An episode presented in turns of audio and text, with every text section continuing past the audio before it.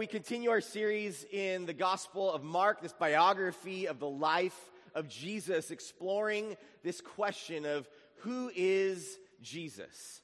Who is Jesus? What did he come to do? What is he all about? Who is this man? The question that many were asking at the time and are still asking today. There are two characters in the story that we are looking at today who fall at the feet of Jesus, as you see in this title, falling at the feet of Jesus. And these two people in this story were at the point of desperation. They're at the point where they would do anything to get an answer from Jesus. They would do whatever it takes to see Jesus respond to them in the way that they hope for. You know, our, our world today is actually full of a lot of people who are desperate people. It's been, you know, even a, a pretty uh, like hard week when we think about celebrities who've um, taken their own lives, and you know we get very stirred in some ways a lot of in, in our culture when we see these well-known people who take their own lives. And this week we saw uh, Kate Spade and Anthony Bourdain, people who are very wealthy, people who seem to have lives that were full of success people who uh, just seem to be able to like have the dream life. This guy Anthony Bourdain traveling the world like last 15 years eating the best food and meeting the most interesting people and all of this and yet still um, this is where he ends up and there's all sorts of different reasons why and and it's very very hard but we think about um, i also want us to think about the fact that that every week in America, something like 850 to 900 people who aren't celebrities take their own lives. And that we live in a world where it's just growing more and more desperate and lost and hopeless. And there's illness involved, and there's all sorts of um, you know, factors when it comes to this. But you think of these people, though, that have everything, right? Just seemingly have everything, and yet don't have meaning. And to me, just I, I, had a glimpse of kind of Ecclesiastes, of, uh, of Solomon's writings, of just, you know, it's, I've, I've had it all, eat, drink, and be merry, yet it was meaningless. And we come to these points of desperation. And, and we even see in one of our characters in this story today that she tried everything else before she finally turned to Jesus. And how often it is for us that we try everything else. So let's, let's look into this story to see what is, what is going on and how do these people get from this point of desperation to the feet of Jesus. So turn, please, with me to Mark 5 if you haven't already. You can grab your bulletin notes and the outline there. Mark 5, verse 21. And we're going to read through this story. If you've got the Bible on the back of the seat there, it's page 30, the second page 30, and the second half of the Bible there. Um, and uh, let's check this story out. It says, verse 21. When Jesus had crossed over again in the boat to the other side, a large crowd gathered around him. And so he stayed by the seashore. If you remember last week, Matt uh, Davis preached and he was talking about how Jesus and the disciples and had gone from the Jewish side of the lake down to the Gentile side of the lake. And there was that whole story with the man who was possessed by the demons, legion of demons, and they were cast into the pigs. And that story took place here in the Gentile side of the lake. And that Roman cities are over here. And then now what's happening is they're going back. Okay, so Jesus and the disciples are going from here back over to the Jewish side of the lake. And when they get there, a big crowd comes around him. And it says, verse 22, one of the synagogue officials named Jairus came up and on seeing him fell at his feet and implored him earnestly, saying, My little daughter is at the point of death. Please come and lay your hands on her so that she will get well and live. And he, Jesus, went off with him, and a large crowd was following him and pressing in on him. Then it says, verse 25, a woman who had had a hemorrhage for 12 years. Essentially, we believe this woman was having her menstrual period for 12 years. And she had endured much at the hands of many physicians and had spent all that she had and was not helped at all, but rather had grown worse. After hearing about Jesus, she came up in the crowd behind him and touched his cloak, for she thought, if I just touch his garments, I'll get well. Immediately, the flow of her blood was dried up, and she felt in her body that she was healed of her affliction. Immediately, Jesus, perceiving in himself that the power proceeding from him had gone forth, turned around in the crowd and said, Who touched my garments? Now, this is one of those moments, kind of like with Adam and Eve in the garden, when, when God says, Adam, where are you? after they'd sinned.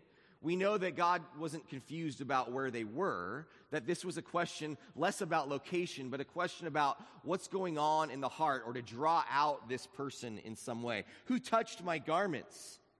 And his disciples said to him, You see the crowd pressing in on you, and you say, Who touched me? And he looked around to see the woman who had done this. But the woman, fearing and trembling, aware of what had happened to her, came and fell down before him and told him the whole truth. And he said to her, Daughter, your faith has made you well. Go in peace and be healed of your affliction. Now, while he, Jesus, was still speaking, they came from the house of the synagogue official, saying, Your daughter has died. Why trouble the teacher anymore?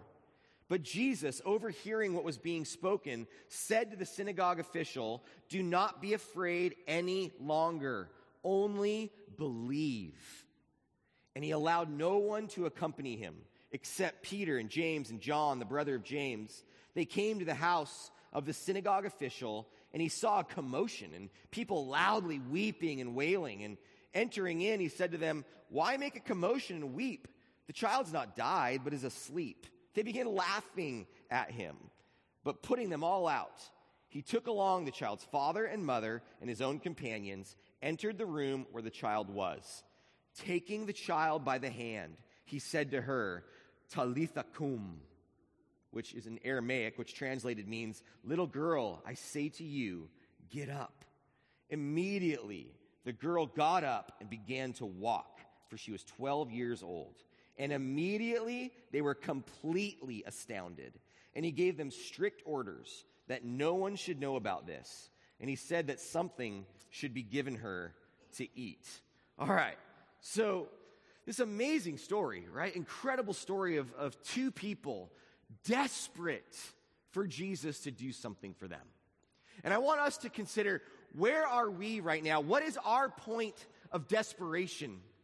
What's a moment, maybe we feel this now or we've felt this at some point in our life with stress, with anxiety, with maybe it's in our marriage or with our children. Maybe it's with our job. Maybe it's in our hope for a relationship that we don't have.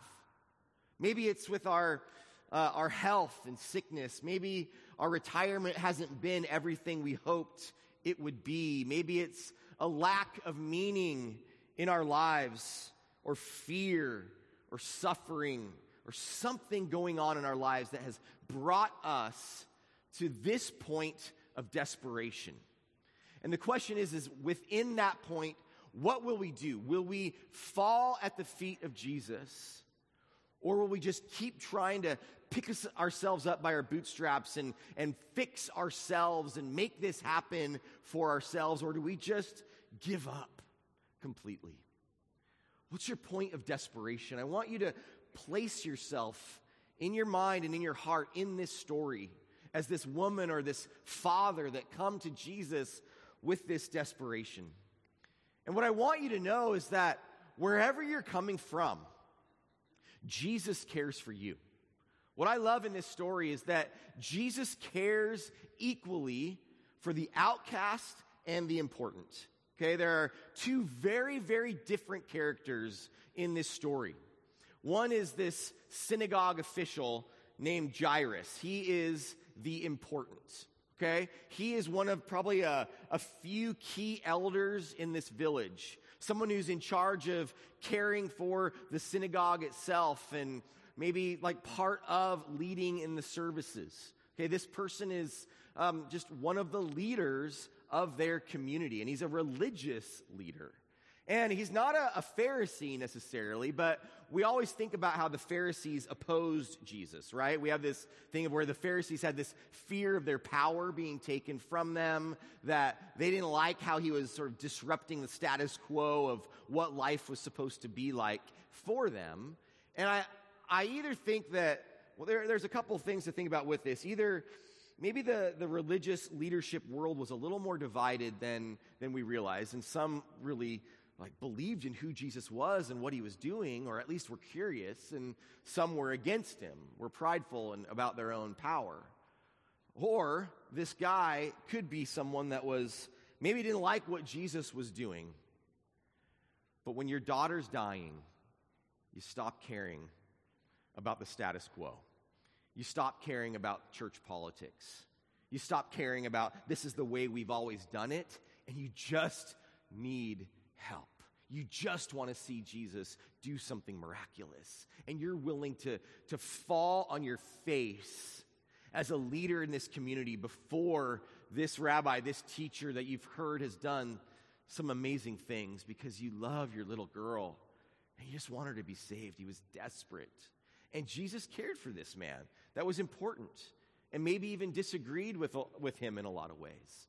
And Jesus cared for him. It's. Um, you know, this little girl, she was 12 years old, it says. She was this just beloved daughter. This daughter was just loved by her father. And at the point, though, once she dies, her body actually makes her become sort of ceremonial, ceremonially unclean. She becomes unclean now that she is this dead body. And what we have over here in this other character in our story is this woman, this outcast, who has been unclean for the last 12 years of her life. She's been unclean because of this affliction that she has, has made her both unclean in a religious sense and then because of that in a social sense. So this woman is an outcast in, in the most important ways that, that them and their society, but just we as people, you know, what we experience and what we need. She doesn't have any of that. She doesn't belong. She's considered a freak. She's on the fringes of society. But Jesus cares for her. What I love is that Jesus, what Jesus calls her when he heals her, because she has been this outcast. And then Jesus says, Daughter, daughter. It's this beautiful moment where he says, come back in, right? You are, you are welcomed in as family. You are our family. I'm, I'm going to give you both what you need and what you want, right? I'm healing you, but I'm also welcoming you back in to this community from this thing that she'd suffered from for so long. And what I love is that both the important and the outcast, their response to Jesus is to fall at their knees in front of him. They come to that point of desperation, so they fall at their knees in front of him. They have this, this faith in Jesus that's so hard for us to kind of put our finger of what does that really look like? What does that feel like? What do I do to have that? Like, how, what am I supposed to like actually do in this moment? But for them, I think it was just complete and total surrender. They didn't care about their pride or how they looked. They fell at the feet of Jesus. The man, Jairus, to implore him, and then the woman just to reach out to try to touch him. I love this picture where you have this just picture of all these feet and this woman on the ground just trying to reach for the fringe of Jesus' garment, to reach for that one part where she could just experience this healing. We'll talk a little bit more about what that healing um, like looks like and how it came, and it's it's very interesting. But when we think about this question of who is Jesus, we know and we see here in this passage that Jesus is the one with power over disease and power over death. Jesus has power over death itself.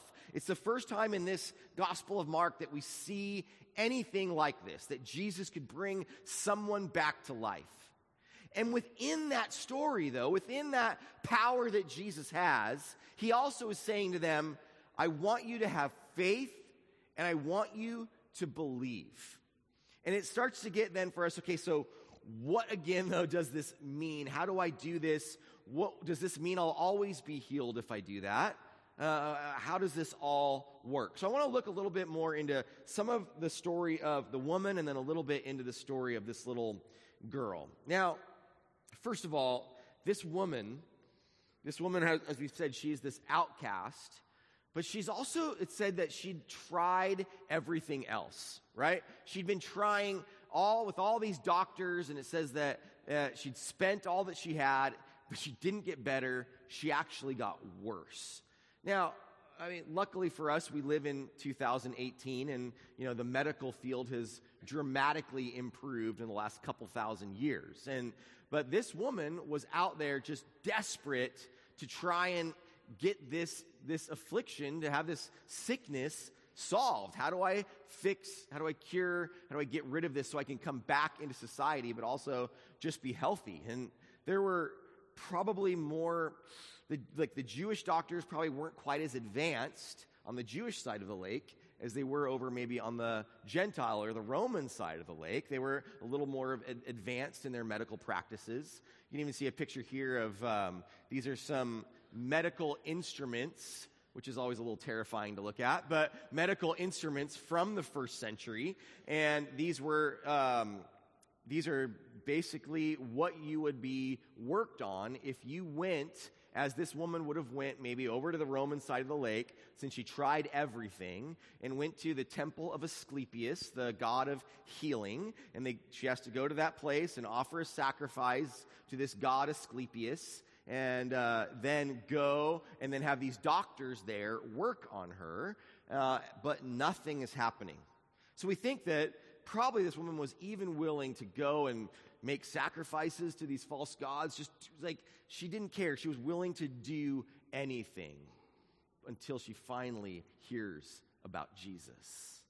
And that's when then she comes to him. But after trying everything else, and it just kind of makes me think about how often do we try everything else before we turn to Jesus?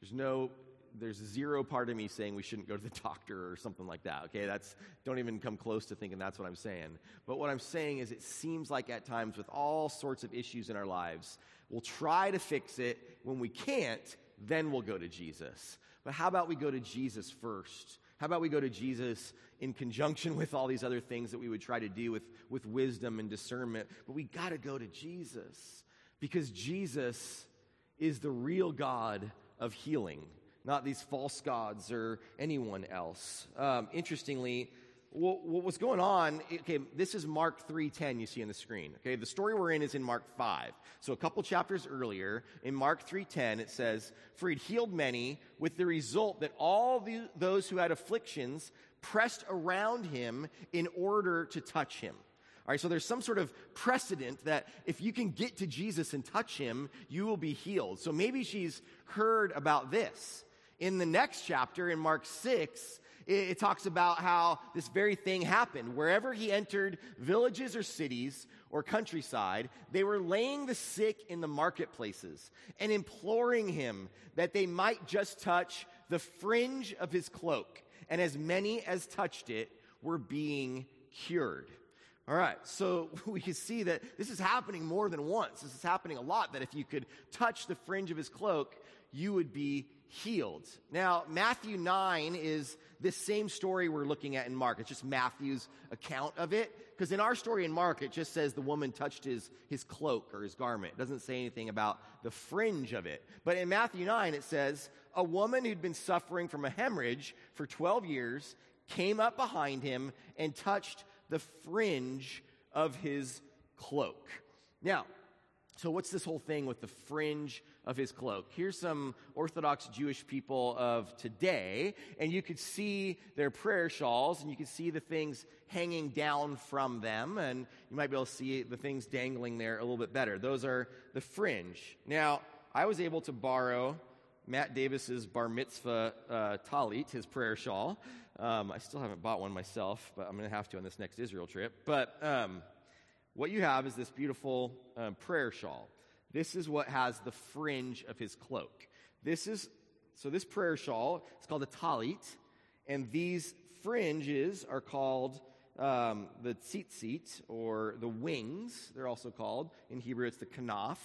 It has a, a prayer that you would say before you put it on. It's and so before you put it on, you say, Baruch atah Adonai, Eloheinu melech haolam, uh, asher kidishanu, b'mitzvataf, uh, vitzivanu, uh, if this one's harder for me, la, la hatef, but tzitzit, okay? But tzitzit at the end. So it's this blessing for the fringe, for the tzitzits. That's what these are. Now, then you take it and you put it on, and I don't totally always put it on right because it's supposed to sort of hang in back and front, which I just don't even understand. But, um, and so you wear it, and when you wear it, you you pray with this on. Now, Jesus would be wearing it. Now, you can even see people that will wear these as a shirt and the things under their shirt, if you see with some Orthodox Jews, and you can see the fringe dangling out from underneath. Now, so Jesus, as this rabbi, as this good Jewish person, has this on, and this woman is coming up, and what she's touching are these, the fringe of his garment, okay? These things are the wings. Now, what's, what's interesting as well, what's amazing about this, and is another one of these prophecies about Jesus as Messiah. Malachi 4 2 says this But for you who fear my name, the Sun of Righteousness will rise with healing in its wings. This expression, Sun of Righteousness, that is expression that was known by both Jewish and then later Christian scholars to be a messianic prophecy, a prophecy about the Messiah, the Savior, the deliverer to come. Son, S U N, yes, Son of righteousness. And that Son of righteous, righteousness, that Messiah will rise with healing in its wings. That these corners are called wings as well, the kanaf. And so then people, including this woman, come and just touch the fringe of his garment and they are healed, fulfilling prophecy of Jesus as the one, as the Messiah, the one that has come. And so it's incredible. It's not just this woman being healed, but it's Jesus fulfilling the prophecies of the Messiah to come. I think it's just an amazing kind of moment where all of this is coming together that physical healing is happening, that this woman is experiencing even more than physical healing, as well as prophecy being fulfilled. What it says is, it says, Your faith has made you well. And then he says after that, Go and be healed of your affliction. So, this your faith has made you well is this Greek word sozo, which means to save. It actually is your faith has saved you. And then right afterwards, he says, You'll be healed of your affliction. So it's interesting that in the same sentence, he says, Your faith has saved you, and you'll be healed of your sickness. Because this is the part that actually means healthy from disease. Okay, that Greek word. It's in your notes. You can look more at it. I don't want to spend too much time on it. But what I want you to see is that in that same sentence, he's saying, You're saved and you're healed. It's interesting. So, what's going on with that? I think that there's something more. Now, this word, sozo, that you're saved, it really, it's, it is used both as physical healing at times and as spiritual salvation or restoration at times in the scriptures as well. But when it's so closely side by side, he's saying both, right? That you're, that you're saved and you're healed, essentially, in the same sentence. It's something's going on there where Jesus is saying, look, you're not just healed. You're not just healed of this disease. I'm, I'm saving you.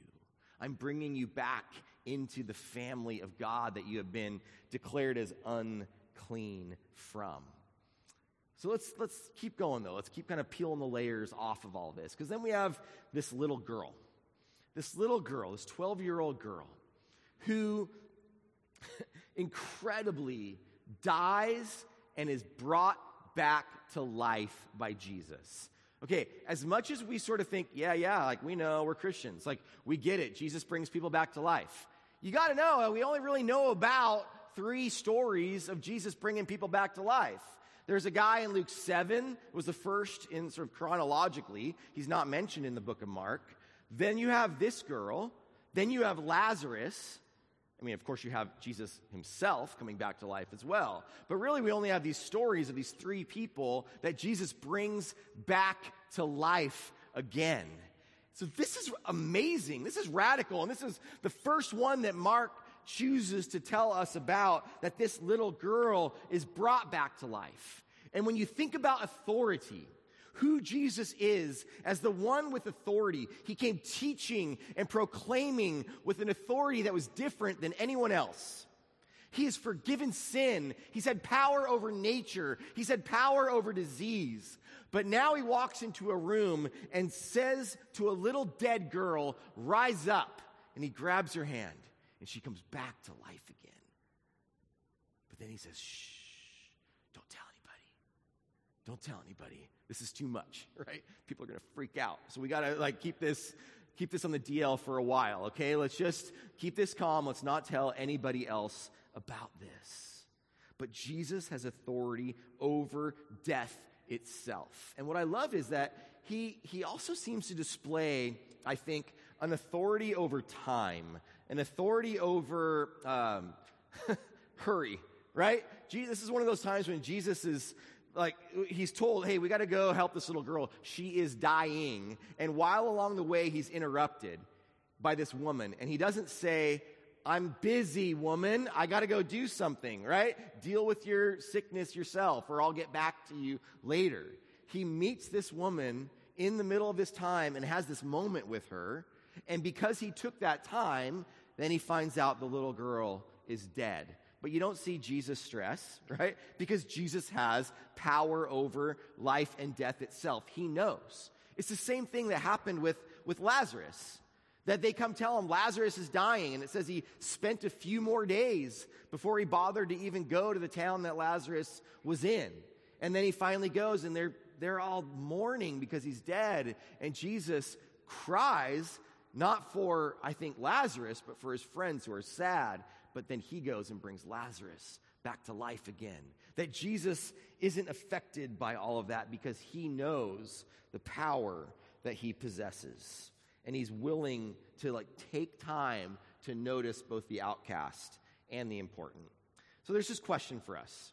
Will I be healed if I just have faith and belief? He tells the woman to have faith. He tells Jairus the dad, just believe, right? And, and uh, it's in the middle of this moment where we have to recognize, first of all, that yes, it was Jesus' power that rescued the woman, right? It was Jesus' clearly Jesus' power that saved her, that healed her. But he says, Your faith has saved you. Is an interesting line, right? That Jesus would say that.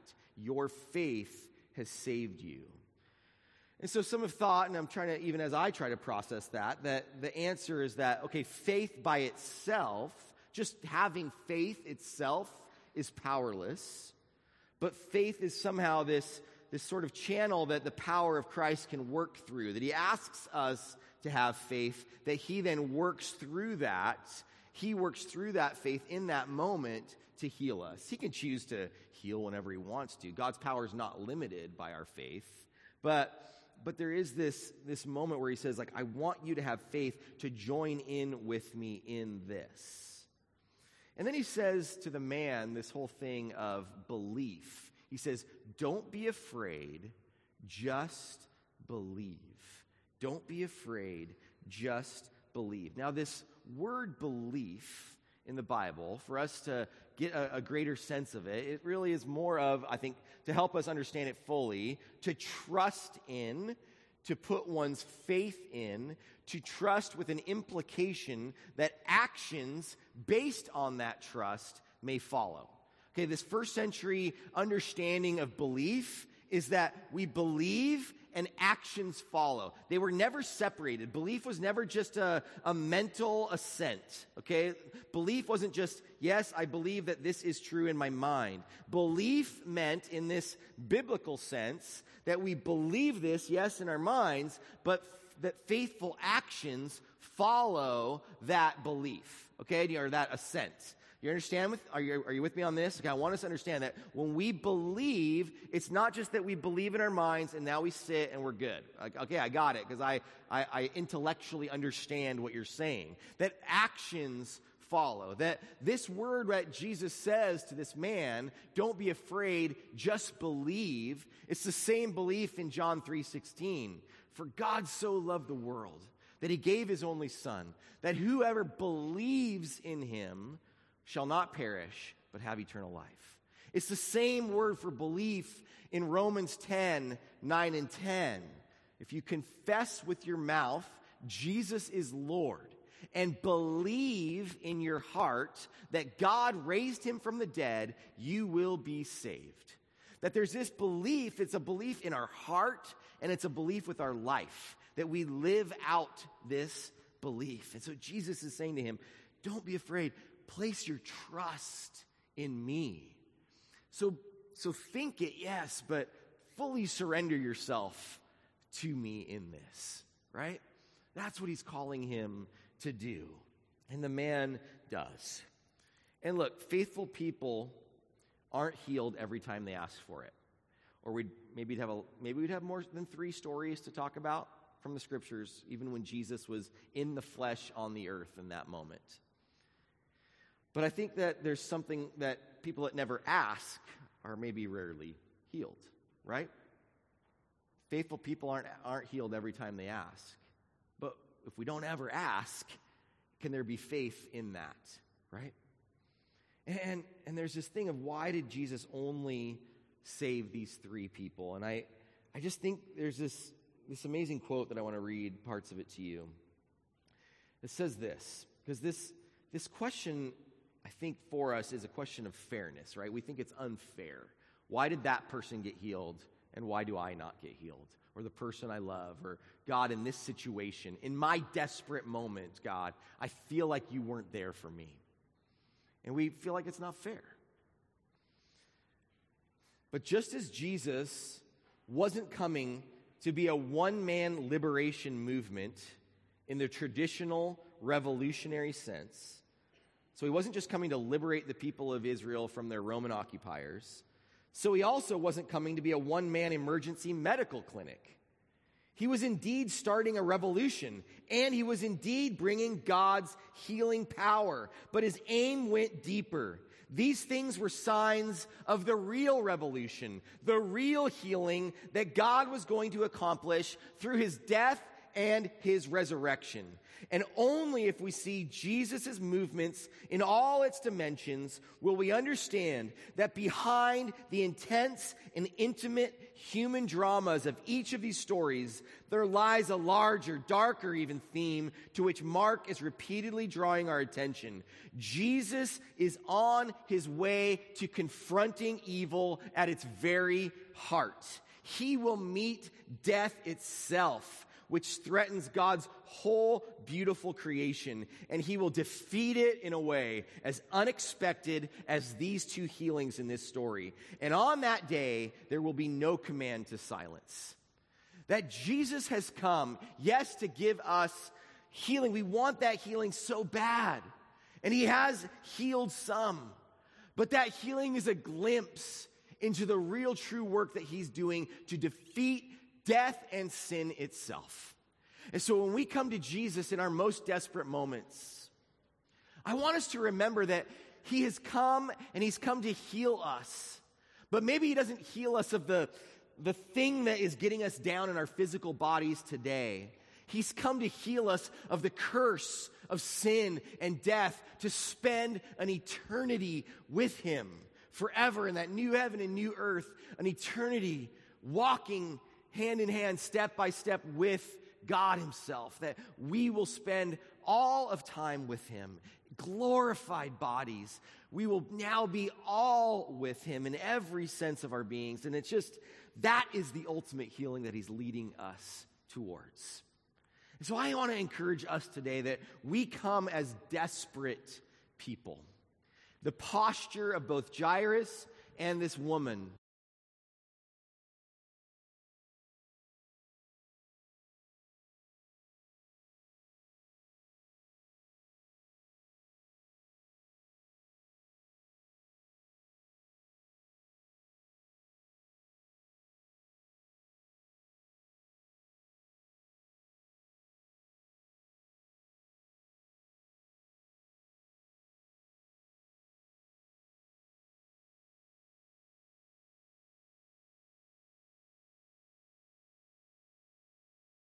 even in Him, to bring our, our hurts, our ailments, our suffering, to bring all of our struggles in life and just come on our knees to the feet of Jesus and reach out our hands for the fringe of His garment and find that real, true healing in Him.